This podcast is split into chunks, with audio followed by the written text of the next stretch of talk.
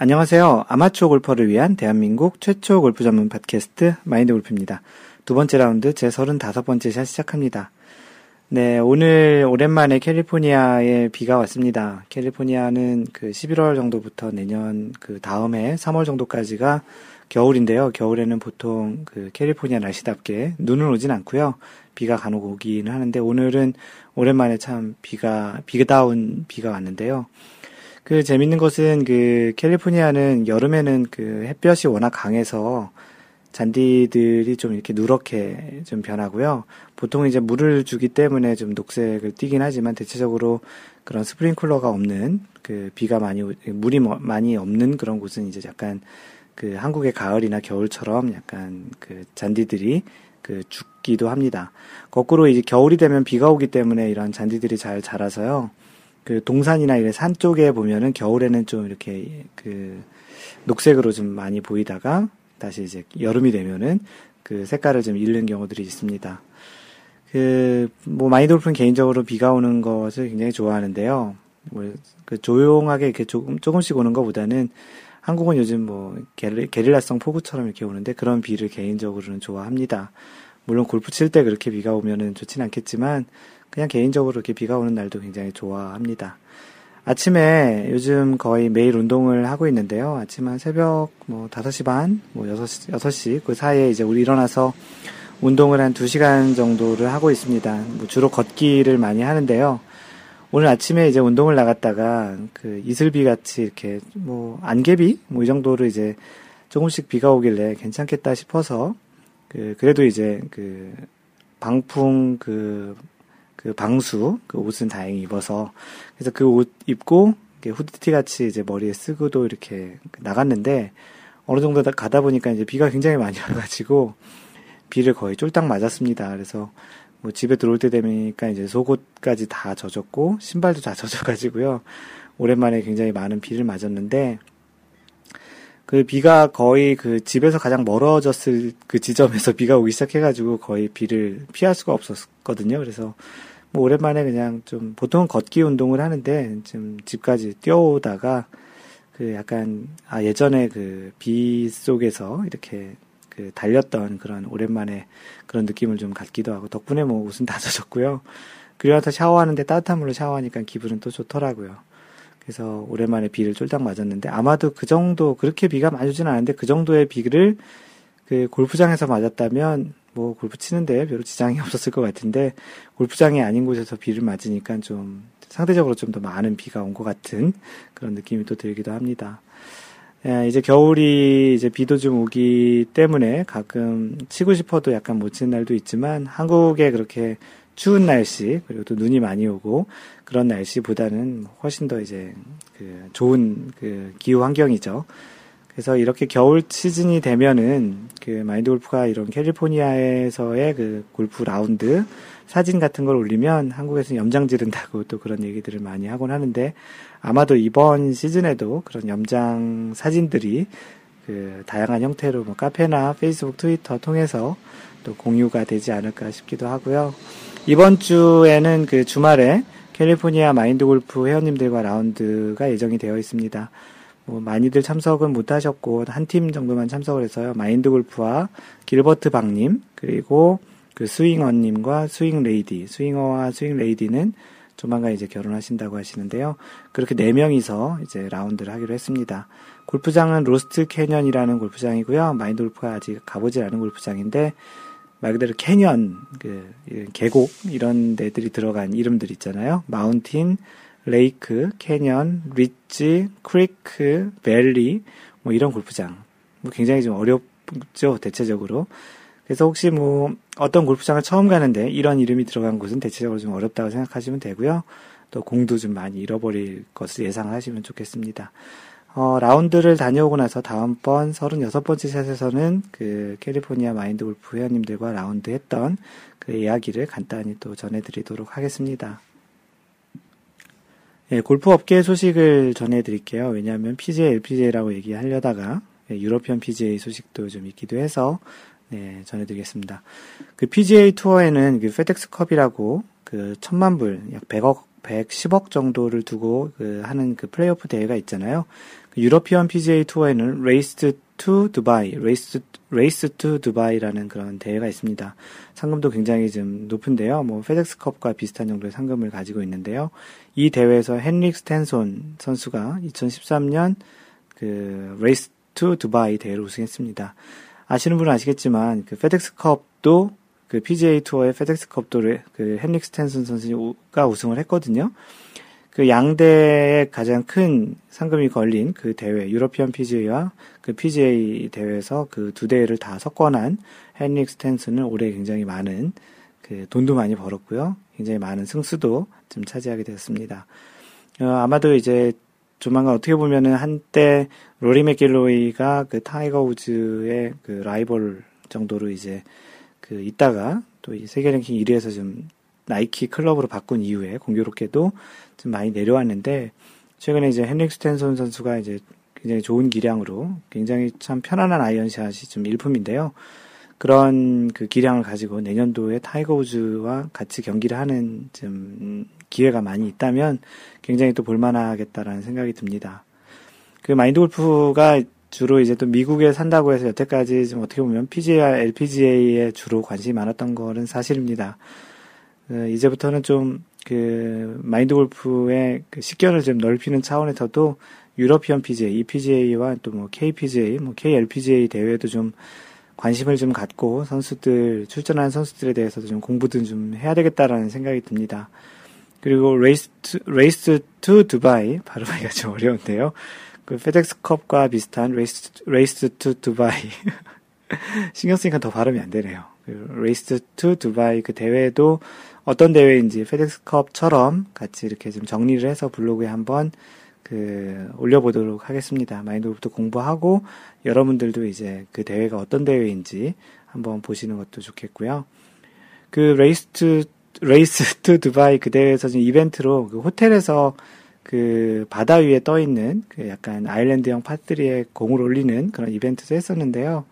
그 리 웨스트우드가 거기에 이제 공을 올렸고요. 그 동영상이 이제 인터넷에 공개됐는데 나름 참 재밌는 그런 동영상이었습니다. 네, 그래서 뭐 PGA 투어 그 페덱스 컵에 이어서 EPGA 투어인 Race Race 오늘 이거 진짜 이상한데요. Race to Dubai 대회에서도 우승한 헨릭 스탠손이 그 이제 2013년에 굉장히 큰 투어의 대미를 장식을 했고요.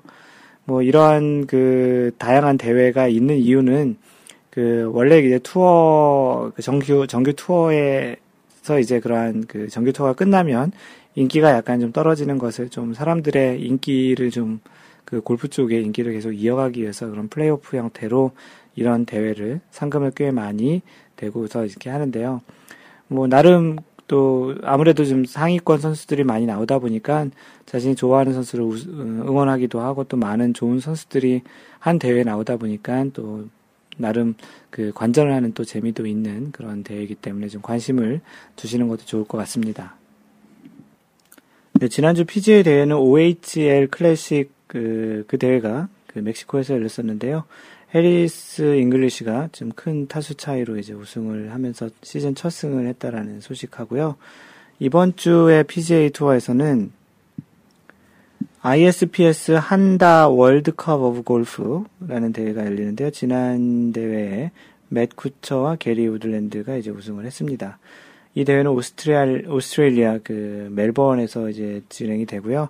이번 주에 대회에는 이런 대회가 있다라는 걸 참고 삼아 알고 계시면 좋겠습니다. 네, 참고로 이 대회는 그 월드컵 골프 대회라고 얘기도 하는데요. 어, 이번 대회는 그 개인전과 단체전 두 부분에서 이제 그런 우승을 각 나라마다 두 명씩 출전하는데 우리나라는 배상문 선수와 최경주 선수가 그 진출, 그 출전을 했습니다. 현재 최경주 선수가 마이너스 4로 현재 2위를 달리고 있는데요. 시즌 초반에 굉장히 현재 지금 라운드 초반에 어, 좋은 성적을 좀 보이고 있습니다. 개인전 우승 상금은 120만 달러고요. 그 두 선수의 합산으로 최저 타수를 계산해서 1위를 한 팀에게 주는 단체전 상금은 또 60만 달러입니다. 뭐 참고로 이제 우리나라 역대 최고 성적은 2002년 대회에서 최경주와 허석호가 작성한 이제 공동 3위이고요. 과연 올해 그 최경주와 그 배상문이 이제 어떤 좋은 기량을 또 좋은 결과를 낼지는 다음번 다음 주 팟캐스트에서 전해드리도록 하겠습니다. 네, LPGA에서는 현재 CME Group Titleholders 대회를 진행하고 있고요. 그 지난해 우승자가 최나연 선수죠. 현재 지금 1라운드 진행을 한 결과 산드라 갈 선수가 마이너스 8로 단독 1위고요. 그 이 대회에 좀 그 그 주목할 그 선수가 하나 있는데 리디아고 선수가 있죠. 16살의 나이로 처음으로 이제 프로 데뷔를 합니다. 그래서 이 리디아고가 처음으로 이제 프로 데뷔하는 대회이기도 하고 과연 이제 나온 김에 어느 성적까지 이제 갈지도 좀 그 궁금한데요. 1라운드가 끝난 현재 마이너스 1, 현재 1등이 마이너스 8이라고 했죠. 마이너스 1로 공동 32위를 하고 있습니다. 뭐 리디아고가 그, 그 LPGA에서 아마추어 자격으로 2승도 했었고 뭐 최근에도 이제 굉장히 좋은 기량을 보이고 있기 때문에 아마도 그 기대에 충분히 부응할 만한 그런 성적을 낼 수 있을 거라 예상이 됩니다. 뭐 유선영 선수도 지금 성적을 잘 내고 있고요. 박인비 선수도 마이너스 4로 지금 좋은 선수 그 시작을 보이고 있습니다. 그리고 참고로 또 박인비는 이제 한국인 최초로 LPGA에서 선발한 그, 그 Player of the Year, 그러니까 올해의 선수에 선발이 되었는데요. 뭐 올해 너무나도 그 굉장히 좀 의미 있는 그런 성적들을 올렸잖아요. 메이저 대회 3승까지도 하고 총 5승인가, 어, 6승인가를 했죠. 충분히 그런 올해 선수로 그 발탁이 될 만한 그런 충분한 자격은 되는 것 같고요. 박인비 선수가 마인드 골프 팟캐스트를 듣지, 들을지 모르겠지만, 박인비 선수에게 마인드 골프가 축하한다라는 메시지를 전해드립니다. 네, 지난주 제 2라운드 34번째 샷, 그, 온도, 기온과 비거리와의 상관관계를 그 올리고 나서 글을 남겨주신 분들을 소개하겠습니다. 광교지기님, 외근이 시작되면서 듣기 시작하신다고 주로 이제 광교지기님은 주로 밖에 돌아다니시면서 차에서 들으시는 것 같고요. 어, 놀다가님, 잘 듣겠습니다. 더울수록 멀리 가지 않나요? 네, 지금 기온이 올라갈수록, 네, 기, 그, 비거리가 는다라는 그 이야기를 했었죠. 그래서 마인드 골프가 빙고라고 얘기했습니다. 그 놀다가님께서 그 전에 그 방송했던 내용 중에 이제 그 마인드 골프 납회라는 말을 그 아마도 해피존 K님께서 쓰셨다는 것 같은데 납회 기념으로 해피존 K님 빛과싱크님이셨나? 그 납회 기념으로 라운드를 하셨다고 하셨는데 마인드 골프가 아직 모르겠다고 이게 무슨 뜻인지 해서 놀다가님이 찾아주셨습니다.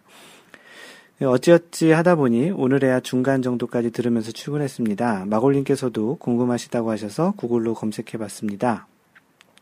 납회는 1년의 마지막 모임이라는 뜻이라네요. 원뜻은 1년의 마지막 낚시, 증권거래소에서는 최종 입회일을 뜻한다고 합니다.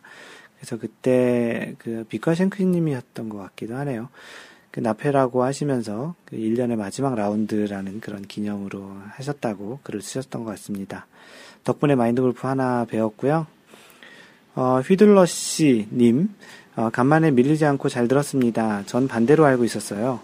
어, 좀 더 의문이 생기는 게 있는데, 습도, 뭐, 그리고 또 뭐, 고도, 기압에 따라서도 변화가 있을 것 같은데 어떤가요?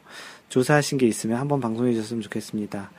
네, 조사한 거는 없고요. 기본적으로 습도가 높으면 그 아무래도 공기 중에 입, 자가좀 많아서 그 비거리가 줄어든다고 얘기했고 그래서 맑은 날 좀 더 비거리가 더 아니 말, 그 날씨가 그 맑은 날 아무래도 좀 더 그 습도가 낮으면 좀 더 많이 나갈 것 같고요.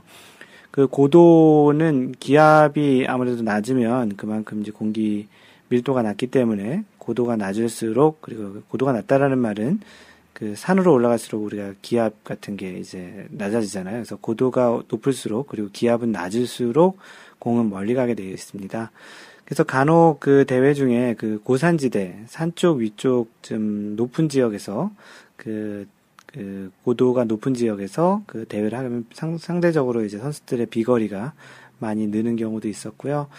마인드골프 기억으로 몇 년 전에 미국에서 그 LPGA에서 그 고산지대에서 그 경기를 했던 적이 있었는데 뭐 평균 그 선수들의 비거리가 20, 30% 늘었다고 합니다. 그래서 굉장히 런도 좀 많고 날아가는 그 거리도 많았다고 하는데요.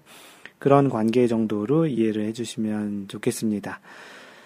그래서 뭐 찾다 보니까 어떤 그 야구에서도 어떤 그 멕시코인가 어디선가에서도 고산 지역에서 경기를 할 때는 그 경기장에서 어, 다른 경기를 하는 그런 지역보다 홈런이 더 잘 나온다는 그런 특성도 있다고 하는데요. 어, 고도는 높고 기압은 낮을수록 그리고 습도는 또 낮을수록 비거리는 는다라는 상식 차원에서 알아두시면 좋을 것 같습니다. 그 퍼터로 풀스윙님, 그 제 생각에는 온도에 따른 거리적 편차를 인식하기 위해서는 동일한 스윙 스피드와 클럽 헤드 타격점을 동일한다는 전제 하에 되어야 하는 것 같습니다. 그 제 경험상 매 라운드에 다른 느낌, 다른 스피드의 스윙을 하는데 과연 온도에 따른 거리 차이의 의미가 있을까라는 그 조심스러움이 듭니다. 어, 지난주에 8시 티업 온도가 영하 4, 영하 4도, 어, 나인홀 8도, 아, 영하 4도로 이제 했는데, 나인홀째 8도, 그래서 18홀에는 14도. 이런 온도 변화 속에서 라운드를 했는데요. 온도에 따른 비거리 차이가 아닌 추워서 몸이 굳어 제대로 된 스윙을 하지 못해서 거리가 나오지 않거나 미스샷이 나오는 경우가 있다고 합니다. 그래서 그런 것이 이제 라운드에 더 큰 영향을 준 것 같은데요. 그래서 저는 전반 세홀까지는 대략적인 드라이버 및 아이언이 생각보다 더 나가는지 덜 나가는지를 보고 다음 홀부터 조정하면서 거리를 맞추곤 하신다고 합니다. 그 퍼터로 풀스님 얘기하신 것처럼 마인드 골프도 팟캐스트에 얘기를 드렸는데 그 기본적으로는 모든 조건이 다 같다라는 그 상황에서 그런 이제 습도의 변화, 고도의 변화, 기온의 변화, 또 이런 또 기압의 변화가 의미가 있는 거고요. 얘기하신 것처럼 자신의 스윙이 일정하지 않고 매번 치는 정도의 차이가 많다면 당연히 뭐 포터로프 스님이 얘기하신 것처럼 그 변화의 그 폭과 요소가 더 크다라는 건 당연하겠지요. 네, 포터로프 스님 의견 고맙습니다. 네, 박랑골퍼님께서는 한 번도 생각해보지 못한 생각이었는데 좋은 내용 감사드립니다. 골프에 대해서 하나씩 알아간다는 것이 일상의 소소한 재미인 것 같습니다. 이런 재미 주셔서 감사, 감사드립니다. 감사한다는 말을 두 번씩이나 해주셨는데요. 박랑골퍼님 고맙습니다. 예, 카페에 인사 한 말을 남기신 분이 계신데요. 프렉시스, P-R-A-X-I-S 26. 님, 예, 그, 가입하시면서 인사를 해주셨는데요. 가입 인사드립니다. 잘 부탁드립니다. 마인드 골프님의 스윙 모습이 너무 멋져서 통빨 대전을 몇 번이고 봤었네요. 그 마인드 골프가 한국에 출장 갔을 때 골프원이 초청으로 통빨 대전이라는 통통 서현님과 빨간 돼지 바지님이 이제 한 그 경기에 캐디로 출전을 해서 스윙을 하는 모습을 18호 동안 보여드렸는데 그 스윙 모습이 나름 뭐 좋으셨다라는 이야기고요. 어, 그 한국에 마인드 골프 가서 그 골프원이 쪽에 초대로 라운드도 했었고 또 그 스튜디오 촬영도 했었는데 그 이후에 또 많은 분들이 그 골프원이 들으시는 분들 중에서도 마인드 골프 카페에 가입하시고 이렇게 인사를 해주시는 분들이 많이 있습니다. 뭐 잘 출연한 것 같고요. 뭐 좋게 봐주셔서 고맙습니다. 네, 사연 몇 개 소개를 하도록 할게요. 그 해피존 K님께서 거제뷰 컨트리 클럽 거제뷰 CC의 시범 라운드 후기를 다녀오셨다고 하시면서 그 사진도 올려주셨는데요. 이 거제뷰 CC가 아직 개장을 한 골프장이 아니라고 합니다. 그 아는 지인분께서 초대 초청으로 그 다녀오셨다고 하는데요. 그 좋은 날씨 온도는 15도 전후였었다고 하시고 입담 좋은 형, 형님과 후배랑 4명이서 시범 라운드 다녀왔습니다. 항상 시범 라운딩이라고 하는데 마인드가 라운드라고 읽는데요. 예전에도 얘기했지만 그 라운딩은 그 어떤 모서리를 둥글게 하는 게 라운딩이고요. 라운드가 맞습니다. 그 퍼블릭 골프장으로 아직 정식 개장 전에 다녀왔습니다. 주위에 다닐 때는 너무 좁지 않을까 생각을 했었지만 18홀을 갖춘 괜찮은 좋은 골프장이 거제도에 그 두 번째로 생겨서 좋았습니다. 접근성도 좋고 골프장 이름처럼 거제 뷰가 아주 좋았답니다. 네, 이 해피존 케이님께서는 거제도에 사시는데 그 두 번째 이제 골프장이 생겨서 아무래도 사는 지역 인근에 그 골프장이 생기면 아무래도 한 군데서 오래 치는 것보다 그 두 군데, 세 군데 다양한 골프장에서 여러 번 치는 게 좋겠죠. 그 또 다른 골프장 이름이 그 거제 드비치 골프장인데 거제 드비치 골프장은 저번에 올려준 사진을 보았더니 약간 좀 페블비치 같이 그 바다를 끼고 있는 그 골프장이 굉장히 그 광경이 멋있었습니다. 마인드 골프도 언젠가 한번 가서 꼭 쳐보고 싶은 그런 골프장이었는데요. 사진에 올려주신 것을 보면 골프장 사진 말고도 그 마인드 골프 볼마크를 모자에 끼우고 광교지기 님이 선물로 보내준 그린 보수기를 가지고 라운딩을 시작했다고 합니다. 라운드죠. 네, 그래서 뭐, 스코어는 뭐 보통으로 마무리 하셨다고 하는데 평상시보다는 좀 이렇게 잘 나오진 않았던 것 같은데 아직 정식 오픈을 하지 않아서 페어웨이 잔디가 좀 중간중간 덜 심어져 있었다고 하고 좀 이렇게 좀 하지만 그래도 뭐 칠만했다고 아니면 내년 아마도 봄에 그런 개장을 할 것 같은데요. 마인드 골프가 뭐 공교롭게도 거제뷰 컨트리 클럽 거제 드비치 골프장을 좀 알려드린 그런 그 사연이 되었습니다. 해피존 케이님 내년 봄에는 이 거제 뷰 CC에서 좋은 스코어로 또 재밌는 또 지금 찍은 사진 말고 잔디가 좀더좀 녹색으로 쭉 덮여 있는 그런 사진도 같이 공유를 해주셨으면 좋겠습니다. 네, 지난번 그 서해 대전이라고 그 마인드 골프의 그 회원님들끼리 그런 대전을 했던 적이 있었는데요. 그 거기서 이제 대전이라는 말을 붙여서 그랬는지 그 남양 대전이라는 그 내용으로 그 라운드 후기가 올라왔습니다. 그 길버트 박님께서 원래는 지금 캘리포니아에 마인드 골프와 같이 캘리포니아 살고 있는데 그 주재원으로 나와 계신 분이신데요.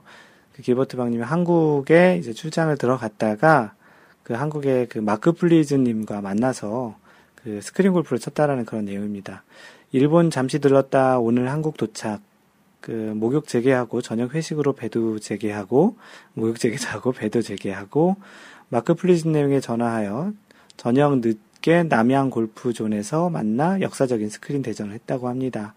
이름하여 남양 대전이었는데 1차전 길버트가 신승을 했으나 뭔가 찝찝하다고 하시면서 시간 보고 내년, 내일 다시 또 2차전 하신다는데 2차전 하셨는지 모르겠습니다. 경기 결과는 그 90타 기준으로 2분파 치셨다고 하니까 90타. 그러니까 길버트 박님이 90타 치셨고요. 그 마크 플리즈 님이 그 90타 기준으로 플러스 4에서 이제 94타, 22개 오바를 치셨는데 지금 마인드 골프 카페에서는 그 스크린 골프 그 매월 스크린 골프 이벤트를 하고 있습니다. 그래서 11월에는 지금 스카이 72의 하늘 코스에서 진행을 하고 있고요.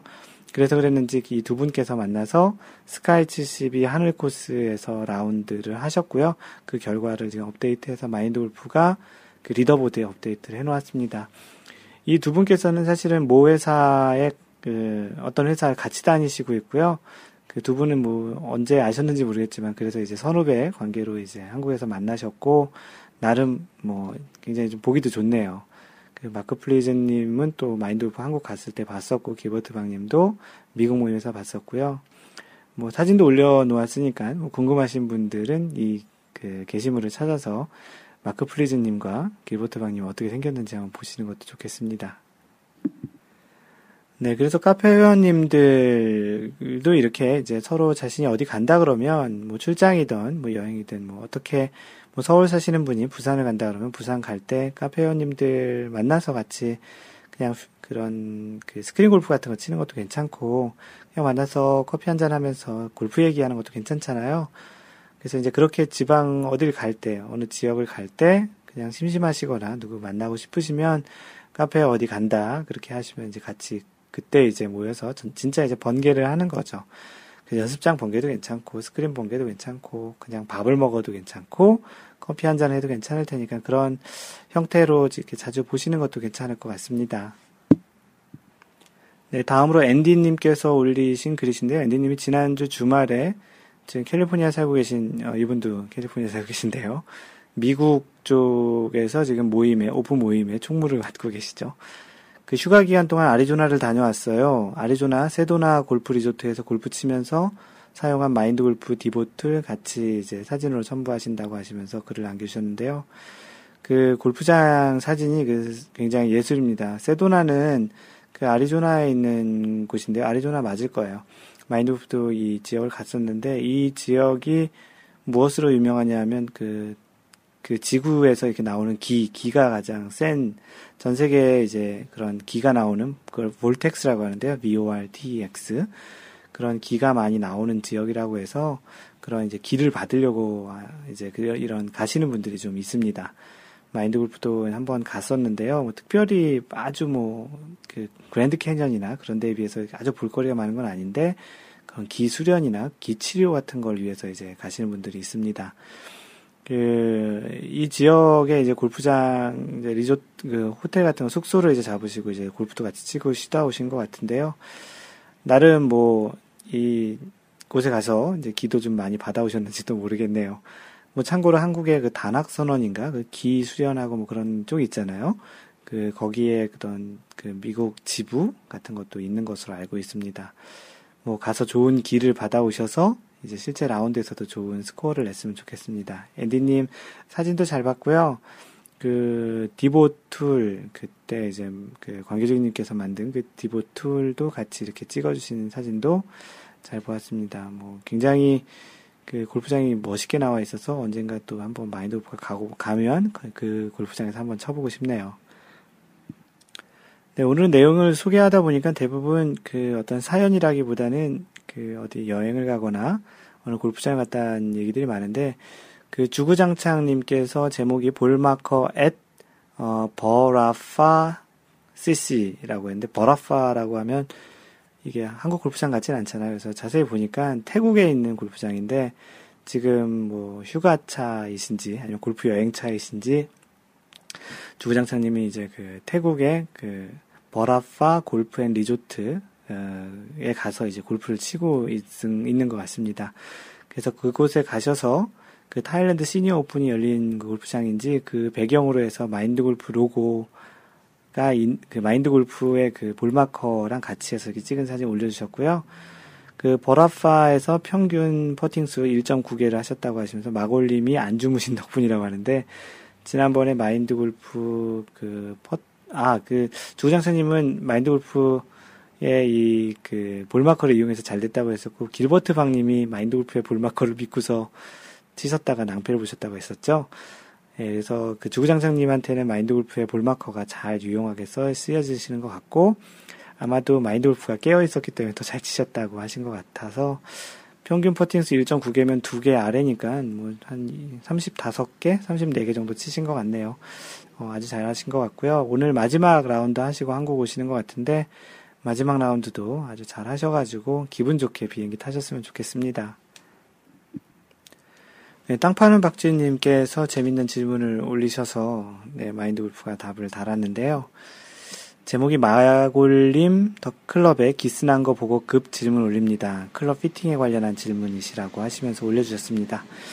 네, 마인드 골프가 지지난주, 어, 지난주 말고 그 지지난주에 마인드 골프가 굉장히 인생에 남을 만한 샷을 하고 7번 아이언 그 sole 부분이 좀 깨지 깨졌다기보단 찌그러지고 좀 상처가 많이 난 그런 7번 아이언이 있었다고 기스 났다고 하는 상처가 났다는 그런 이야기를 그 듣고서 질문을 올리셨는데요. 땅파는 박지님, 안녕하세요. 땅파는 박지입니다. 지난번에 마골님의 기억에 남는 베스트 샷 이후에 생긴 기스를 기스라면 안 쓰는 게 좋죠. 상처를 보니까 일반 기성 클럽이신 것 같더라고요. 사실 저는 골프원이를 통해 마골님을 영접한 관계로 두 분의 교주를 모시는 불량 신도입니다. 마인드 골프를 마골교라고 하시는 분들이 좀 있으신데요. 김원 교주님과 골프원이에서 이야기하는 부분은 클럽 피팅은 필요하다라는 쪽인데요. 마골님께서 사용하시는 클럽이 피팅 클럽인지 아니면 클럽을 사신 후에 피팅을 하셨는지 궁금합니다. 그리고 피팅에 대한 마골님의 의견은 어떠하신지요? 이번 주 팟캐스트를 보면 피팅 안 하시고 그냥 사셔서 쓰시는 것 같은데요. 어, 맞고요. 무엇인가 몸에 몸을 맞추는 건 군대에서만 하는 거 아닙니까? 크크. 사실 지난주에 공치고 서울로 올라오다가 세 명의 의욕 넘치는 골퍼들끼리 토론을 했었던 내용입니다. 저는 이태원에서 와이셔츠를 맞춤으로 입기 시작한 이후로는 모든 맞춤이 더 좋다는 주의인데요. 와이셔츠는 맞춰도 기성복과 큰 차이, 가격 차이가 없더라고요. 어깨 좁고 팔만 길어서 옷이 다 안 맞는다고 하시는데요. 물론 맞춤 클럽과 클럽 피팅은 돈이 많이 들겠죠. 두 분의 교주를 모시다 보니 각 교주님마다의 조금씩의 차이가 있어서 급 궁금하네요. 참고적으로 저는 아버님이 쓰시던 10년, 15년 넘는 클럽과 캐디백, 아무도 이게 뭔지 모름을 가지고 다니는 사람입니다. 클럽 도네이션 받습니다. 가난뱅이 골퍼. 그리고 유유 이렇게 써주셨는데요. 어, 첫 번째 그 기본적인 질문은 마인드 골프는 피팅한 클럽은 아닙니다. 그리고 이 질문 자체가 좀 재밌기도 한데요. 누군가 언젠가 한번 이렇게 물어볼 것 같다는 생각은 하고 있었습니다. 그렇다고 뭐 예상 질문에 대한 답을 미리 써놨다는 건 아니고요. 얘기한 것처럼 마인드 골프가 사용하는 클럽은 기성품 맞고요. 그 마인드 골프가 기성품을 사용하는 이유가 하나 있습니다. 현재까지는 뭐 가끔 트위터, 페이스북, 뭐 카페를 통해서도 이야기를 했던 적이 있었는데요. 마인드 골프는 지금까지도 계속 그 스윙을 자주 바꾸고 테스트를 합니다. 마인드 골프가 레슨도 하고 있고 또 마인드 골프도 계속 자신의 스윙, 마인드 골프의 스윙을 계속 바꾸고 또 개선하고자 하는 생각이 있기 때문에 계속 스윙을 바꾸는 그런 차원에서는 어떤 클럽 피팅을 딱 해서 고정을 하는 것보다는 그냥 기성품을 쓰는 것도 괜찮다라는 생각이었습니다. 어, 그러다 보니까 지금까지는 피팅에 대해서 아주 큰 관심이 있었던 것이 아닌 건 사실이고요. 어, 그런데, 그런데 이제는 좀 피팅을 한번, 어, 직접 경험을 해보고 한번 느껴볼까 합니다. 뭐, 뭐 이미 여러 번, 그, 통해서 얘기 드렸지만, 아시고, 아시는 것처럼 이제, 마인드 골프가 컨설팅하고 있는 회사가 마운 골프라는 회사고요. 그, 마운 골프에서는 피팅 사업도 하고 있어서, 마인드 골프가 지난번 그 출장 갔을 때도 대표님께서 피팅을 한번 해보는 게 어떻겠냐라고 제안을 해주셨고요. 아마도 다음번 한국에 출장을 가게 되면 한국에 그냥 방문하든지 가게 되면 클럽 피팅을 해보고 사용해 보려고 하고 이제 그렇게 하기로 했습니다. 또 마인드 골프도 이제 궁금하고 이제 그런 피팅이 마인드 골프의 또 샷과 그런 실력에 또 얼만큼 스윙에 도움이 될지도 한번 또 직접 체험을 해보고 뭐 실제 맞을 더 좋을 수도 있고 아닐 수도 있잖아요. 근데 이제 직접 한번 해보고 느껴보는 게 좋을 것 같아서 직접 해보려고 하고요. 그, 뭐, 기본적인 생각은 또, 그런 건 있어요. 뭐냐면, 그 자신의 스윙을 충분히 연습을 해서 어느 정도 좀 일관된 스윙, 그래서 뭐, 슬라이스나 들어오나, 뭐, 낮은 탄도든 높은 탄도든 어떤 형태 등이 있은 다음에 하는 게 좋지 않을까라는 생각도 합니다. 뭐, 처음 하시는 분들이라도 또 일반적인 체형보다 키가 크거나 짧거나 또는 손가락이 뭐 길거나 짧거나 또는 유연성이 적거나 많거나 하시는 분들은 처음부터 클럽 피팅을 또 해보시는 것도 괜찮은 것 같아요. 뭐 일반적인 체형이라면 기성품들이 어느 정도 좀 커버할 수 있지만 너무 키가 크거나 너무 작거나 뭐 팔이 길거나 짧거나 손가락이 길거나 짧거나 유연성이 너무 많거나 적거나 그런 거에 따라서는 뭐 처음부터 클럽 피팅을 해보는 것도 뭐 괜찮은 시도인 것 같습니다. 그래서 마인드 골프의 생각은 클럽 피팅은 뭐 어찌됐든 그게 요즘은 뭐 돈이 비싼 데도 있는데 마인드 골프가 컨설팅하고 있는 마음 골프는 그렇게 아주 비싼 편은 아닌 것 같고요. 그래서 기성품보다 뭐 싸다고 하시는 분들도 있긴 한데 어찌됐든 뭐 여건이 되시면 해보시는 것도 굉장히 좋은 경험이 되실 것 같고요. 뭐 클럽 피팅이란 게 모든 사람에게 다 맞는다고 보장할 수는 없기 때문에 뭐 생각이 있으시면 한번 해보는 게 좋겠고 해봐서 잘 마음에 안 들면 기성품을 쓰시는 것도 좋은 방법이라고 생각합니다. 어, 뭐 그러고 또 그런 클럽 피팅을 통해서 스윙 분석 같은 걸 또 받아볼 수 있기 때문에 그런 과정에서 자신의 스윙이 어떤 스타일, 어떤 앤 스윙의 궤적, 또 어떤 탄도, 어떠한 공의 구질인지도 아는 차원에서도 괜찮은 것 같으니까 혹시 생각이 있으신 분들은 클럽 피팅을 하는 것도 좋겠습니다. 네, 그래서 이 질문이 올라온 다음에 마인드 골프가 클럽 피팅에 대해서 뭐 다른 분들, 여러분들은 어떻게 생각하는지가 궁금해서 마인드 골프가 골프 토론이라는 방을 하나 열었고요. 거기에 다양한 분들이 의견을 주셨습니다. 그, 뭐, 첫 번째는 뭐 클럽 피팅을 해서 피팅 클럽을 쓰고 계시는지, 뭐 두 번째는 하고, 그, 하신 분들이 있다면 만족도는 어떻고, 뭐 세 번째로는 클럽 피팅에 대해서 어떻게 생각하는지 뭐 이런 주제로 자유롭게 이야기해보자고 해서 이제 글을 남겼었고요. 뭐 남기신 분들의 의견들이 좀 있는데 마크 플리즈님께서는 체에 대한 믿음이 확고하다면 스윙만 일정하게 하면 되는데 스윙도 믿을 수 없고 채도 믿을 수 없다면 기댈 곳이 아무것도 없을 것 같다라는 의견을 남겨주셨습니다. 네, 주구장창님은 클럽 피팅 클럽을 사용하고 계신다고 하고요. 그 표준 체형이 아니라서 그 자신만의 키, 팔 길이, 손가락, 그 손 크기, 뭐 이런 악력 등 그런 외형 조건들을 이제 감안해가지고 자신에 맞는 뭐 이제 스윙 궤도와 스윙 스피드까지 이제 감안해가지고 그렇게 조절을 그 fitter가 해주셨다고 좋다고 합니다. 그 자전거를 좋아하시는 분이신데요. 자전거의 이제 뭐 안장의 높이, 브레이크 장력, 타이어 교체 뭐 이런 등등의 것을 이제 맞춰서 하면 이제 그런 자전거에 좀 비교해서 좋다라는 그런 이야기들을 해주셨습니다. 뭐 주구장창님은 피팅 클럽을 이제 뭐 시중가보다 좀 시중의 일반 기성품보다 이제 저렴하게 피팅하셨다고 하시면서 뭐 워낙 그 시중 가격 거품이 많다고 하시는데 만족스러운다라는 그런 의견을 남겨주셨습니다. 예, 해피존 K님은 이제 신장이 170의 표준 그 키라고 하시는데요. 나온 제품을 그대로 쓰고 하신다고 있는데요. 그 피팅이라는 걸 하고 싶다고 하시지만 뭐 좀 더 연습해서 실력이 향상되면 해볼까 한다라는 의견을 주셨습니다. 네, 해리스 킴님께서는 피팅 해보고 싶은데 아직 못 해봤고 그 fitting에 대한 생각은 그 fitter의 성향에 따라 방향도 달라질 것 같고 자기 몸과 스윙에 대한 측정이 좀 중요할 것 같다라는 의견 주셨습니다. 뭐 연초에 그 self fitting, 요즘은 이제 직접 fitting을 할 수 있는 그런 형태의 구조로 나오잖아요.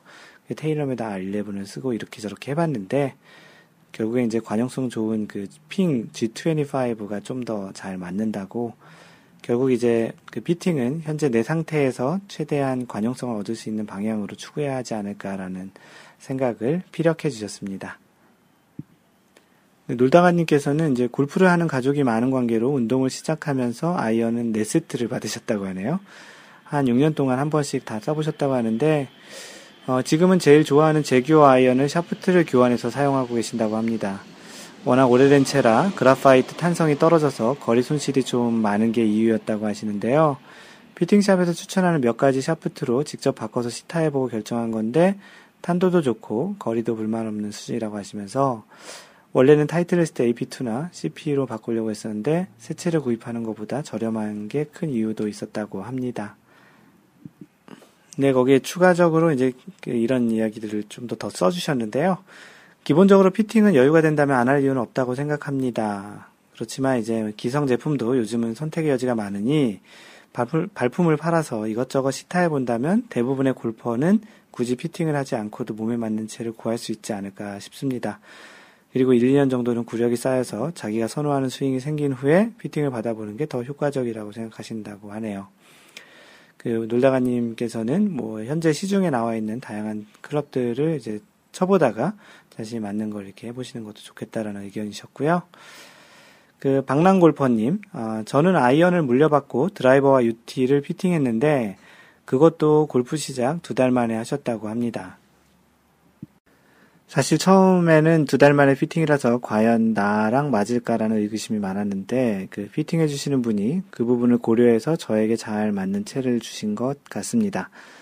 지금은 제 몸과 잘 맞고 아주 만족하게 쓰고 있습니다. 또한 어, 가장 중요한 가격도 사실 기성체에 비해서 더 저렴했던 것 같습니다. 두 개 해서 50만 원 미만이니까요. 그 박나골퍼님께서 내려주신 결론은 이런데요. 어, 피팅은 필요하다고 보고 있습니다. 다만 합리적인 가격과 피팅하시는 분의 실력이 있을 때는 있을 때라는 전제로 말입니다. 라고 해주셨습니다.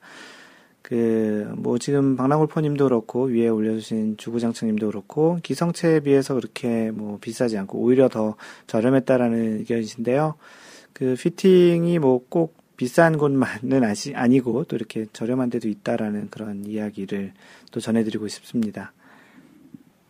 네, 다음으로 의견 주신 분은 그 필요 충분 조건 fitting이라는 아이디신데요. 이분께서는 사실 어, 나중에 알았는데 그 마인드 골프 컨설팅 하고 있는 그 회사의 fitter로 계신 분이십니다. 좀 길게 써주셨는데 그 또 이 fitting을 전문으로 하고 있는 fitter 분의 의견이시니까 그 소개를 하겠습니다. 네, 처음 골프를 아마도 중학교 2학년 때 시작, 2학년 때인 1966년, 1900, 아, 66년이 아니죠. 1999년인 것 같습니다. 그 당시 아버님께서 사용하시던 골프 클럽들은 왜소한 저에게는 흉기였습니다. 물론 최근에는 그 당시처럼 말도 안 되는 매칭 차이를 보이는 클럽들은 없습니다. 문제는 어, 처음 시작하시는 분은 분이 잘못된 클럽인 줄 모르고 사용하게 되면 잘못된 클럽에 적응하여 많은 시행착오를 겪거나 저와 같이 평생 디스크로 고생할지 모릅니다. 디스크가 있으신가 보네요. 최근에 클럽들 중 일반적인 초보자형은 괜찮은 것도 많이 있는 것 같습니다. 처음 선택된 골프 클럽이 골프 인생을 좌우합니다. 골프에서 단순하지만 무서운 것이 골프 클럽에 있습니다. 내가 골프를 오랫동안 즐기면서 할 수 있는지와 할 수 없는지를 결론 지을 수 있는 건 당신 노력도 그 티칭 프로의 능력도 중요하지만 이 두 요소가 전부가 아니라는 걸 알았으면 좋겠습니다. 내가 골프를 즐겁게 할 수 있도록 하는 것은 골프 클럽에 있다는 것을 인식하셔야 합니다. 너무나 치명적인 매력이 있는 골프가 시작해서 실력, 실력의 발전도 없고 재미가 없거나 골프 클럽을 교체하시, 골프 클럽을 교체하시고 골프가 어려워졌다면 골프 클럽을 탓하셔야 합니다. 12개에서 14개 그 골프 클럽 중 한두 개의 잘못된 괄호 열고 자신에게 맞지 않은 클럽 또는 클럽 세트 메이크업 문제가 클럽 간의 매치가 잘 안 되는 뭐 그런 클럽들이라는 거죠. 그런 한두 개의 잘못된 클럽만으로도 당신의 골프는 자신도 모르게 잘못된 클럽, 골프 클럽에 맞추어 스윙을 노력하면 할수록 무너진다는 것을 꼭 기억해야 합니다. 저는 골프 클럽의 중요성은 인간 신체의 척추와 같은 역할을 한다고 생각합니다.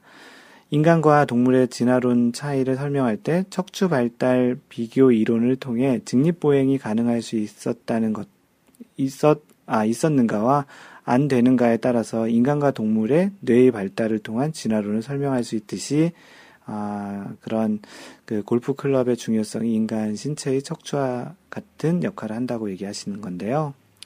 계속해서 읽어보면 골프 클럽의 중요성은 인간의 척추와 같은 역할을 골프에서 행한다고 할 수 있습니다.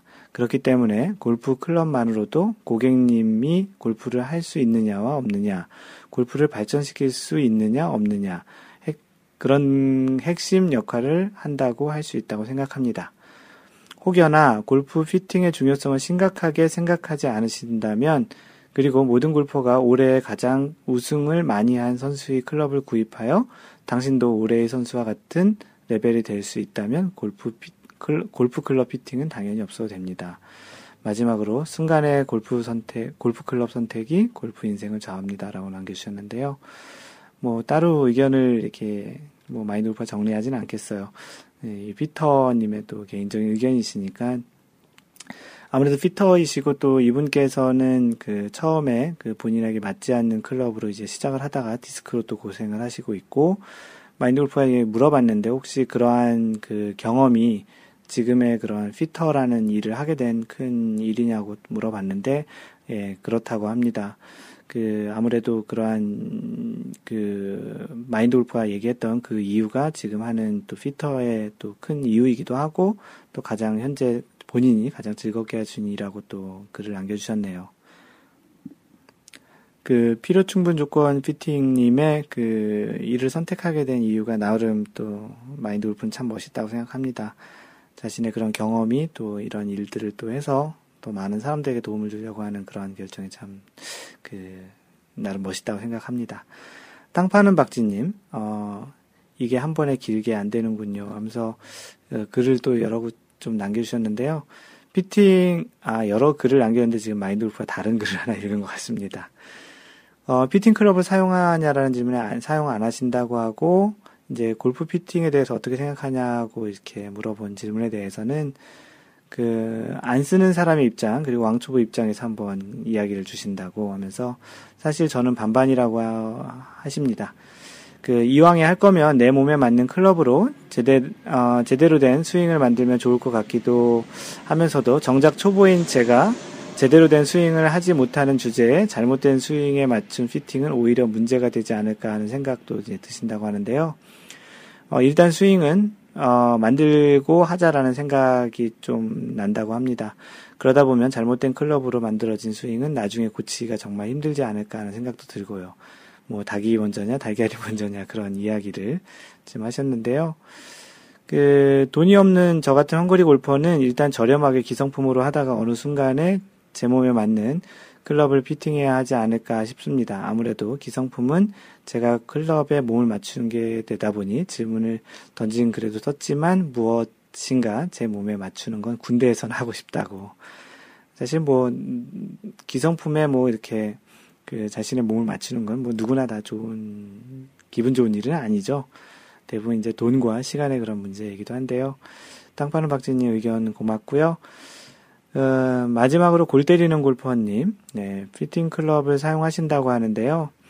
그 만족도는 솔직히 잘 모르겠다고 하셨습니다. 기성채와 큰 차이를 느끼지 못한다고 하시면서 그 다만 분석 tool에 의해서 자신의 스윙이나 신체 조건에 맞는다고 하니 그런 줄 알고 쓰신다고 합니다. 어, 그래서 클럽 fitting이라는 걸 어떻게 생각하냐라는 질문에는 골프 입문 시 첫 클럽은 적당한 것이 좋은 것 같다고 하시면서 어느 정도 스윙이 만들어진 후에 두 번째 클럽 구성을 한다면, 한다면 두 번째 클럽 구성에 이제 fitting을 한다면 도움이 될 듯 합니다. 자신에게 맞는 클럽이 왜 중요한지에 대한 저변이 좀 있어야 하지 않을까라고 생각하시면서 클럽 메이, 메이커와 뭐 MFS 분석을 받아봤지만 어, MFS가 그 클럽 피팅 해주고 샤프트 만드는 그 회사가 맞죠? 받아봤지만 결국에 관심은 스윙 분석 쪽이 더 컸던 것 같습니다. 네, 골 때리는 골퍼님 같은 경우는 하드웨어보다는 그 소프트웨어에 좀 더 관심이 많다라는 이야기로 받아들이면 될 것 같은데요.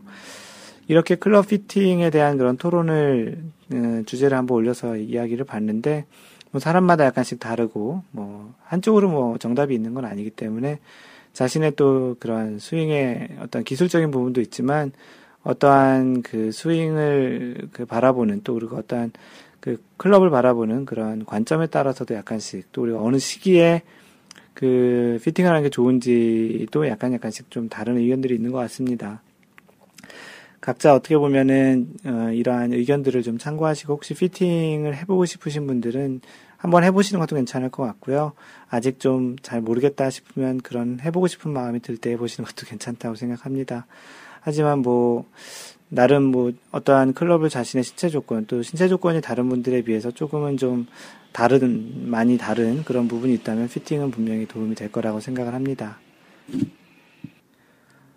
어, 이번 토론 주제는 마인드 골프가 올린 건데요. 그 최근에 그 2014, 2015년에 추가되는 그 판례, 그 골프 룰에는 골프 룰일도 있지만 그 룰에서 좀 파생된 좀 특정한 케이스에 대해서 어떠한 그 결정을 내려주는 영어로는 디시전 북이, 디시전 북이라는 게 있습니다. 판례집 같은 거라고 보시면 되는데요. 그 2014년, 15년에 그 추가되는 그 판례가 이제 그 나왔는데요. 그 중에 이제 하나 좀 우리들이 좀 한번 생각해 볼 만한 또 그리고 또 주목해 볼 만한 그런 판례가 있어서 하나 소개를 할 텐데요. 나머지 뭐 네 가지, 전체 네 가지에 대해서는 따로 한번 블로그를 정리해 볼 생각도 있습니다. 그 추가된 판례 중에 하나가 뭐냐면 그 맨눈으로 보아서 움직임이 명확한 공에 대해서만 벌타를 부과한다라는 조항이 추가된 겁니다. 그 하이테크 예를 들어서 뭐 카메라나 그런 중계 카메라나 뭐 어떠한 뭐 개인적인 그런 카메라든 그런 카메라 같은 그런 하이테크를 이용해서 발견된 것은 좀 예외로 한다라는 거죠. TV 중계 같은 거로 해서 카메라 줌으로 당겨서 이제 그게 미세하게 움직였다라든지 그런 부분들은 공이 움직인 것에 대한 벌타를 그 예외적으로 이제 처리한다라는 거죠.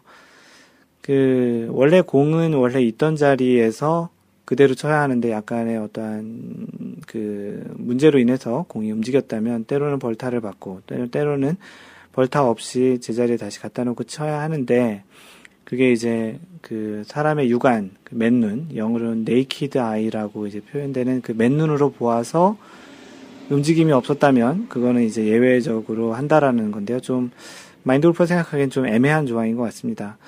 이게 약간 historical하게는 이제 지난번 BMW 그 지난번 페덱스컵의 플레이오프의 대회 중에 하나인 BMW 챔피언십에서 타이거 우즈의 공이 조금 움직였던 사실이 있었습니다. 근데 타이거 우즈는 이제 그것이 이제 움직였다라는 걸 모르고 그냥 플레이했기 때문에 움직인 걸로 인해서 한 벌타를 먹고 다시 원위치로 놓지 않았기 때문에 또 한 벌타를 먹고 해서 이제 2벌타를 이제 먹었던 경우가 있었는데요.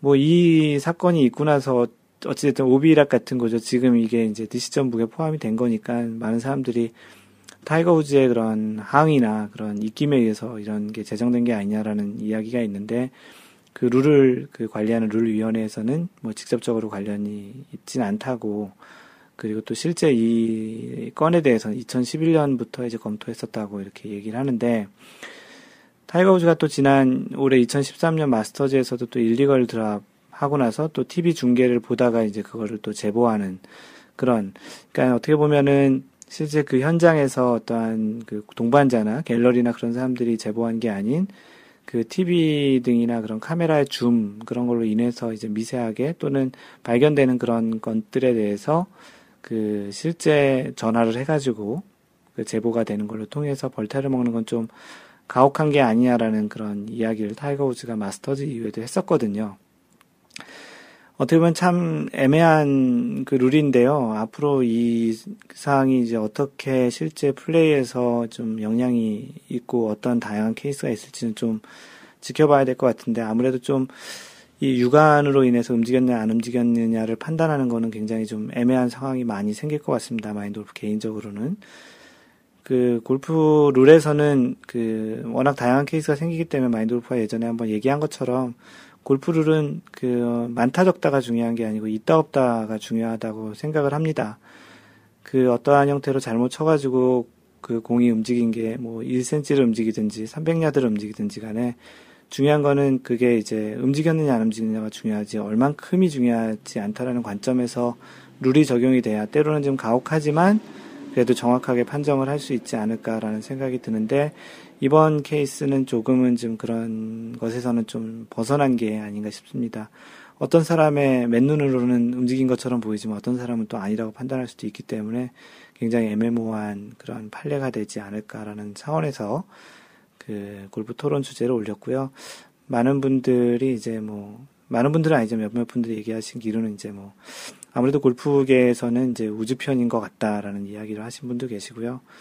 뭐 골프계에서 타이거 우즈가 미치는 영향력이 아무래도 크기 때문에 뭐 그렇게 또 흘러가는 게 또 돈과도 또 관련되고 또 타이거 우즈의 그 흥행 또 영향력도 이제 무시를 못하기 때문에 그럴 수 있을 수도 있지만 공식적으로는 그렇지 않다라고 얘기했으니까 일단 좀 심증은 가지만 좀 믿어봐야 되지 않을까 싶기도 하고요.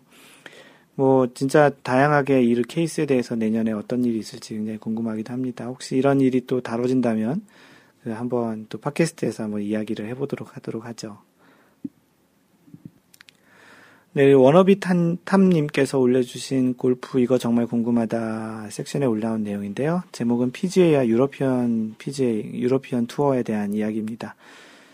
내용을 읽어보면 유러피언 투어에서 개최, 주최하는 레이스, 레이스 투 두바이 마지막 경기인 DP 월드 챔피언십을 보다가 궁금한 게 생겼습니다. 총 상금 규모도 PGA 페덱스컵에 비해 적지 않고 페덱스컵은 총 상금 규모가 3,250만 달러, 대략 한 3,000, 350억 정도 되는 거죠. 또 레이스 투 두바이는 3,050달러, 뭐 거의 차이가 없다고 봐도 되는데요. 그 총 상금 규모도 규모에서도 별로 그 차이가 안 나고 출전 선수 수준 및 네임 밸류도 만만치 않은데 예를 들어서 헨릭 스탠손, 뭐 로리 맥길로이, 리 웨스트우드, 이언 폴터, 그 저스틴 로즈 이런 사람들도 이제 출전을 하는데 참가 선수 명단을 보니 미국 선수들은 많이 보이지가 않네요. 가만 보면 유럽 선수들은 PGA 대회에 많이 출전을 하는데 미국 선수들은 유러피언 그 PGA 투어에는 별로 출전을 안 하는 것 같아요. 어, 미국과 유럽은 골프의 양대 산맥인데 뭐 특별한 차이가 있을까요? 가로 열고 유럽 선수들은 PGA 출, 어, 회원 자격을 따서 유지하는 데 비해 미국 선수들이 이 PGA 어, 정규 회원 자격이 없다든지 뭐 이런 왜 그 PGA 선수들은 유러피언 PGA에 많이 참석을 안 하는지 그게 이제 주 핵심인 거죠. 지금 페덱스컵하고 레이스 투 두바이 대회의 상금 규모만 보면 비슷한데 왜 안 할까라는 그런 질문이 요지인데요. 그 마인드 골프가 이제 찾아보고 그 알게 된 그 내용에 의하면 이런 것 같습니다. 그 아마도 유럽 투어에 참가를 더나 덜 하게 되는 건 아마도 상금인 것 같아요. 방금 전에 얘기했던 그 특정 대회, 페덱스컵이나 레이스 투 두바이 이 대회 상금은 뭐 크겠지만 실제 투어의 정규 투어에서 부여되는 그 상금 자체가 그 마인드 골프가 찾아보니까 유럽 투어의 상금 자체가 미국 투어의 상금의 뭐 적게는 2분의 1 또는 4분의 1 정도 수준인 것 같습니다. 아무래도 뭐 프로 선수들은 돈을 따라 다녀야 되는 거고 또 미국에서 유럽을 또 오는 그 비행기 또 체류비 그리고 또 유러피언 투어는 유럽 딱 거기서만 하는 것도 아니고 뭐 남아프리카 공화국 뭐 이렇게 돌아다니는 날 그 나라도 많은데 그거에 비해서 상금은 PGA보다 이제 적기 때문에 아마도 그 미국 PGA 선수들은 그 일정이 좀 비슷하거나 좀 겹치거나 그러면 당연히 이 PGA보다는 이제 PG 미국 PGA에 좀 더 이제 집중을 하는 것 같습니다. 뭐 자본주의 사회에서 돈이 제일 중요하니 당연히 이런 그 결과인 것 같고요. 아직까지는 그 PGA 미국 PGA 투어가 훨씬 더 이제 상금 규모도 크고 더 큰 그 스폰서들이 많이 있다 보니까 거기에 더 많은 그 참여를 하는 거고 그렇기 때문에 유러피언 PGA에 뛰고 있는 선수들도 PGA에는 그런 이유로 참석을 하는 것 같다라는 답변을 드렸는데 아마도 이게 가장 큰 이유가 되지 않을까 싶습니다. 답변이 됐는지 모르겠네요. 네, 이것으로 오늘 그 준비한 사연과 그 질문, 각종 소식들에 대한 이야기는 그 마무리하고요. 마인드 골프가 준비한 오늘의 내용은 그 드라이버와 아이언샷의 오해와 진실이라는 그런 주제로 썼던 그 내용을 소개하도록 하겠습니다. 이미 골프를 하고 계시는 여러분들은 뭐 잘 알고 계시겠지만 그 다른 어떠한 운동 대비 많은 그 장비, 뭐 클럽을 얘기하는 거죠. 사용하는 것이 또 클럽, 클럽 골프의 또 다른 그 특징 중에 하나인 것 같습니다. 뭐 골프 룰에, 룰에 의하면 라운드에서 사용할 수 있는 최대 클럽은 14개로 이제 제한되어 있는데요. 뭐 그 14개의 클럽이 뭐 비슷한 종류도 아니고 또 클럽 헤드의 모양에 따라 또는 이제 때로는 샤프트의 길이 또 재질에 따라서 또 그리고 그 어떠한 그쵸 그런 거에 따라서 이제 여러 가지로 좀 나눠지기도 하는데요. 이미 많이들 아시겠지만 그렇게 어, 이러한 종류로 이제 나눠지는 거는 뭐 우드 사실은 뭐 메탈이란 것과 그리고 뭐 아이언 그리고 아이언과 그 우드의 중간을 차지하는 하이브리드라는 게 있고요. 그리고 또 웨지라는 뭐 아이언 중에 좀 로프트가 높은 또 바운스도 있는 그 웨지라는 게 있고 또 퍼터라는 이런 종류들이 있습니다. 그 각각의 또 클럽들은 개별적인 또 로프트와 또 클럽의 길이를 또 가지고 있죠. 그 뭐 때로는 어떤 경우 뭐 페어웨이 우드랑 뭐 하이브리드 또는 또 다른 클럽들이 이제 로프트가 같을 수도 있지만 대체적으로는 이제 다른 로프트와 다른 길이를 갖고 있는 클럽들을 사용합니다.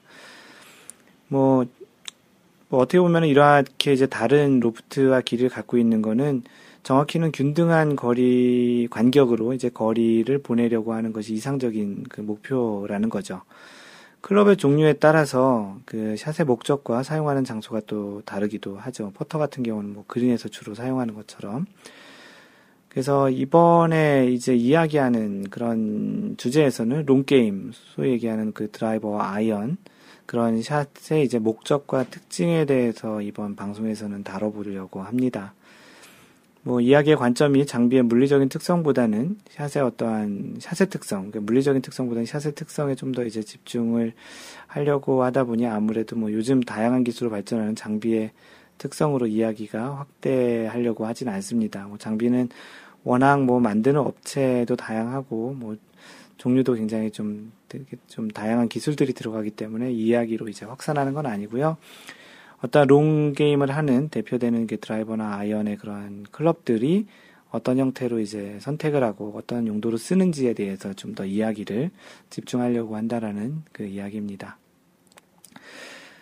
먼저 이 드라이버와 아이언 샷의 이제 차이를 좀 이야기를 하고 싶은데요. 드라이버 아이언 샷은 소위 우리가 얘기하는 풀스윙, 그 어떤 크기를 최대로 하는 이제 풀스윙을 해서 공을 멀리 보내는 샷으로 이제 롱게임 영역이라고 보통 얘기를 하죠.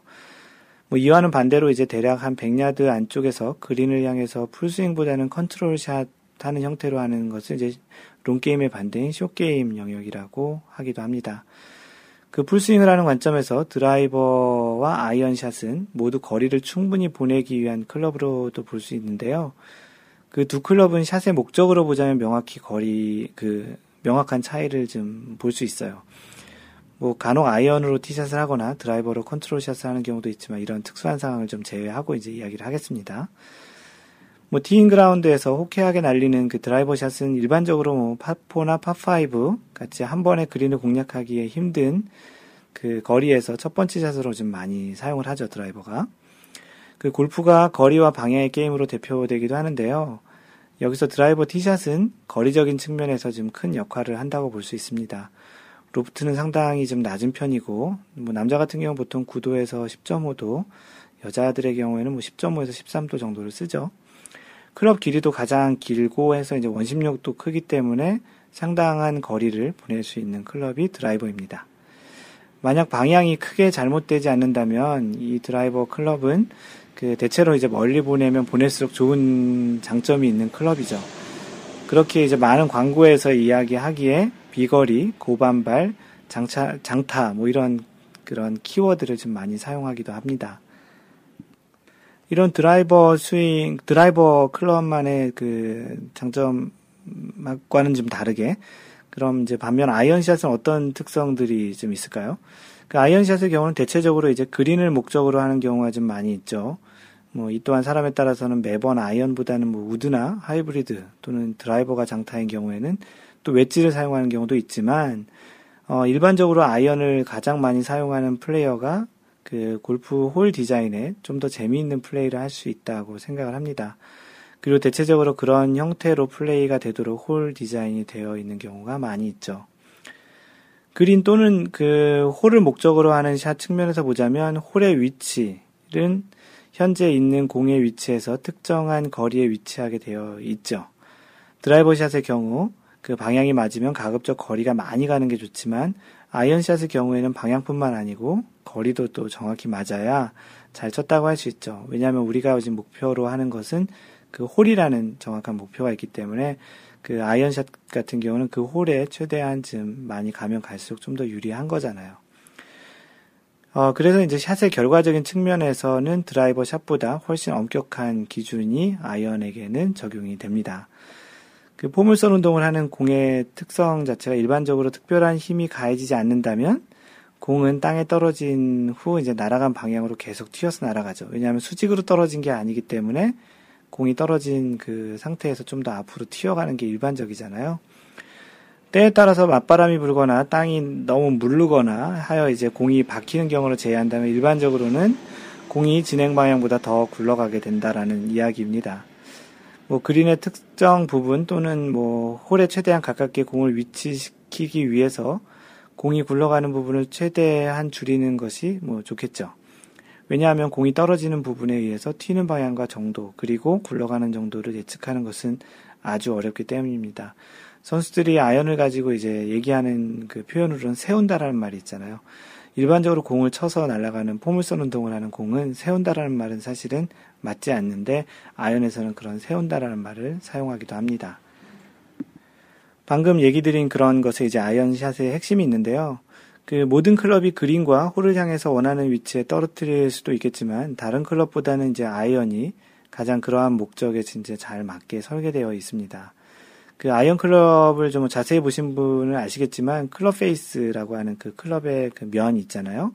거기에는 이제 가로로 줄이 많이 그려져 있는데요. 그 부분을 그루브라고 합니다. G-R-O-O-V-E. 뭐 복수로 S라고 붙이기도 하죠. 그루브라고 하는데 이것이 있는 이유가 그냥 멋으로 있는 게 아니고요. 사실은 이 부분이 그 공과 클럽의 마찰을 만들어주는 역할을 합니다. 뭐 쉽게 얘기하면 그 예전에 그 손 요즘 뭐 세탁기가 좀 빨래를 다 하는데 손빨래를 할 때 그 사용하는 빨래판이 그 어떤 면 어떻게 생겼는지를 보면 좀 더 이해할 수 있을 텐데요. 빨래판을 자세히 보면 그냥 그 밋밋하게 평평하지 않고 가로로 이런 그루브가 있죠. 굴곡이 있는 그 줄이 규칙적으로 좀 만들어져 있는데 이유는 빨래를 그 비빌 때 빨래판과 그 빨래가 마찰을 좀 높여서 빨래에 있는 때를 많이 지우기 위함입니다. 만약에 빨래판이 밋밋하고 평평하다면 빨래하는데 그 상당한 힘이 아마도 부여될 것 같고 상상만 해도 지금 힘들 것 같죠? 그 이와 비슷한 원리로 아이언샷은 공과 클럽 페이스의 마찰을 최대화시켜서 공의 역회전을 걸리게 해가지고 날아가는 동안에도 계속 회전을 하게 이제 만들죠. 그래서 공이 날아가는 방향의 반대 방향으로 그 회전이 되기 때문에 이제 공이 지면에 떨어진 이후에 진행 방향으로 튀어가는 것을 최대한 적게 하는 역할을 그 그루브라는 부분이 이제 하게 되는 거죠. 소위 얘기하는 백스핀 양을 좀 많이 이제 걸게 되는 건데 때에 따라서는 뭐 백스핀 양이 많으면 공이 떨어진 다음에 심지어 뒤로 오는 경우도 좀 볼 수 있기도 하죠. 그 선수들과 함께 다니는 그 캐디가 이제 샷을 끝난 다음에 이제 클럽을 닦을 때 그냥 수건으로 닦기도 하지만 그 그루브에 들어가 있는 그 흙이나 풀 같은 이물질들이 끼어 있는 것을 제거하기 위해서 뭐 약간은 좀 뾰족한 그런 도구로 열심히 파내는 장면도 간간히 볼 수 있습니다. 그 이유가 그, 그 클럽으로 이제 다음 샷을 할 때 공에 정확한 스핀량을 주기 위해 그 정돈하는 거죠. 클럽을 좀 더 자세히 닦아내는 건데요. 아마추어 골퍼들의 경우 이제 대체적으로 라운드 끝난 후에 이제 캐디가 닦아주기도 하지만 잘 관리 안 하는 사람들 같은 경우 그루브 청소가 잘 안 되어 있는 경우도 있습니다. 뭐 그런데 이러한 백스핀은 그냥 아이언 클럽으로 샷한다고 만들어지는 거는 아니죠. 그렇기 때문에 또 어떻게 얘기하면 그루브를 청소 안 해도 되는 거 아니냐라고 얘기하는데 그 소위 얘기하는 이 다운 스윙에서 궤도가 이제 내려오면서 다운블로우라고 얘기하는데요. 다운스윙 궤도에서 공이 먼저 클럽에 맞고 나서 그 공의 타겟 앞쪽에 땅을 이렇게 훑어 지나가는 소위 얘기하는 다운블로우 샷. 그래서 공이 최저점이 아니고 공보다 왼쪽, 오른손잡이 기준으로 보면 공보다 약간 왼쪽에 그 스윙의 최저점이 만들어지는 다운블로우, 그 descending 스윙이 되어야 그루브에서 최대한 마찰을 걸 수 있게 하는 샷의 형태가 나오게 되죠. 그런데 대부분의 아마추어 같은 경우는 이러한 스윙 궤도를 만들지 못합니다. 공에 스핀을 주지 못하고 그렇기 때문에 이제 결과로 이제 공은 원하는 위치에 서거나 뒤로 오지 못하고 떨어진 다음에 런이 많이 생기게 마련이죠. 이러한 다운블로우나 descending 스윙이 안 나오는 이유는 뭐 다른 또 그 주제로 한번 얘기를 했었는데 가장 큰 원인은 캐스팅입니다. 백스윙 탑에서 캐스팅이 되면은 아무래도 그 클럽이 그리는 궤적 자체가 굉장히 완만하게 들어오고요. 그러다 보면 다운블로우 형태로 맞지 않게 되는 그런 현상이 뭐 당연한 거죠. 그래서 아마추어들 같은 경우는 이제 공을 좀 더 세게 치려고 하다 보면은 백스윙 탑에서 공을 그 클럽을 집어 던지게 되는 그 코킹이 빨리 풀리는 그런 캐스팅 현상 때문에 이러한 궤도가 잘 나오지 않죠. 그리고 그런 드라이버 아이언은 또 임팩트 방식과 또 공의 또 위치 차이도 좀 있는데요. 공을 임팩트하는 방식 차이는 실제 셋업 자세에서 공을 치는 위치에서도 이제 드라이버와 아이언 샷이 좀 약간 차이가 있는데요. 그 아이언 같은 경우는 다운블로, 그러니까 다운스윙 중에 이제 다운블로 형태, 그 descending 스윙 형태로 이제 임팩트 되어야 공을 원하는 위치에 좀 세우기 좋다면 드라이버 같은 경우는 좀 더 먼 거리를 보내는 측면에서는 이제 어퍼블로 위로 올라가는 그 ascending 스윙 그 ascending blow 형태로 맞아야 이제 오른손잡이 기준으로 보면은 공을 좀 더 왼쪽 보통은 이제 왼쪽 발 뒤꿈치 선상에 이제 두는 게 좋다고 해서 그렇게 이제 공이 클럽이 어, 최저점을 지나서 올라가면서 치는 그런 스윙이 되어야 좀 더 런이 많이 발생한다라고 생각이 됩니다. 그 선수들이 아이언샷을 하고 나서 그, 그 잔디, 그 디봇이죠. 날아, 잔디가 이렇게 날아가는 것이 좀 멋져 보이기도 하는데요. 고속 촬영을 해서 정확히 보면 공을 맞고 나서 공이 날아간 이후에 클럽이 최저점을 지나면서 땅을 파가지고 그 디봇을 날리는 그런 샷을 볼 수 있습니다. 그 드라이버와 달리 아이언 클럽은 그 이처럼 이제 거리와 방향 모두 정확할수록 잘 완성된 샷이라고 할 수 있는데요. 그렇게 다른 어떤 종류의 클럽보다도 가지수도 가장 많은 것이고요. 아무래도, 아무래도 좀 더 정확한 간격으로 쳐야 되니까요. 그리고 또 세워야 되기 때문에 이제 다양한 클럽들이 있습니다. 그 많은 아마추어 골퍼들의 경우에는 이제 아이언샷으로 거리를 많이 보내려는 그런 그 너무 이제 거기에 집착을 하고 집중하고 연습을 하는 경우가 좀 있는데요. 물론 기본적인 거리가 나지 않는다면 그 또한 연습을 해야 될 대상이겠지만 남자의 경우 뭐 대략 한 7번으로 130야드 이상 정도, 그 여자의 경우는 7번으로 한 90야드 이상 정도라면 굳이 거리에 목숨을 걸고 연습을 하는 것보다는 그 다양하게 그 가지고 있는 아이언으로 정확한 거리의 간격을 보내는 연습을 하는 게 더 좋다고 생각을 합니다.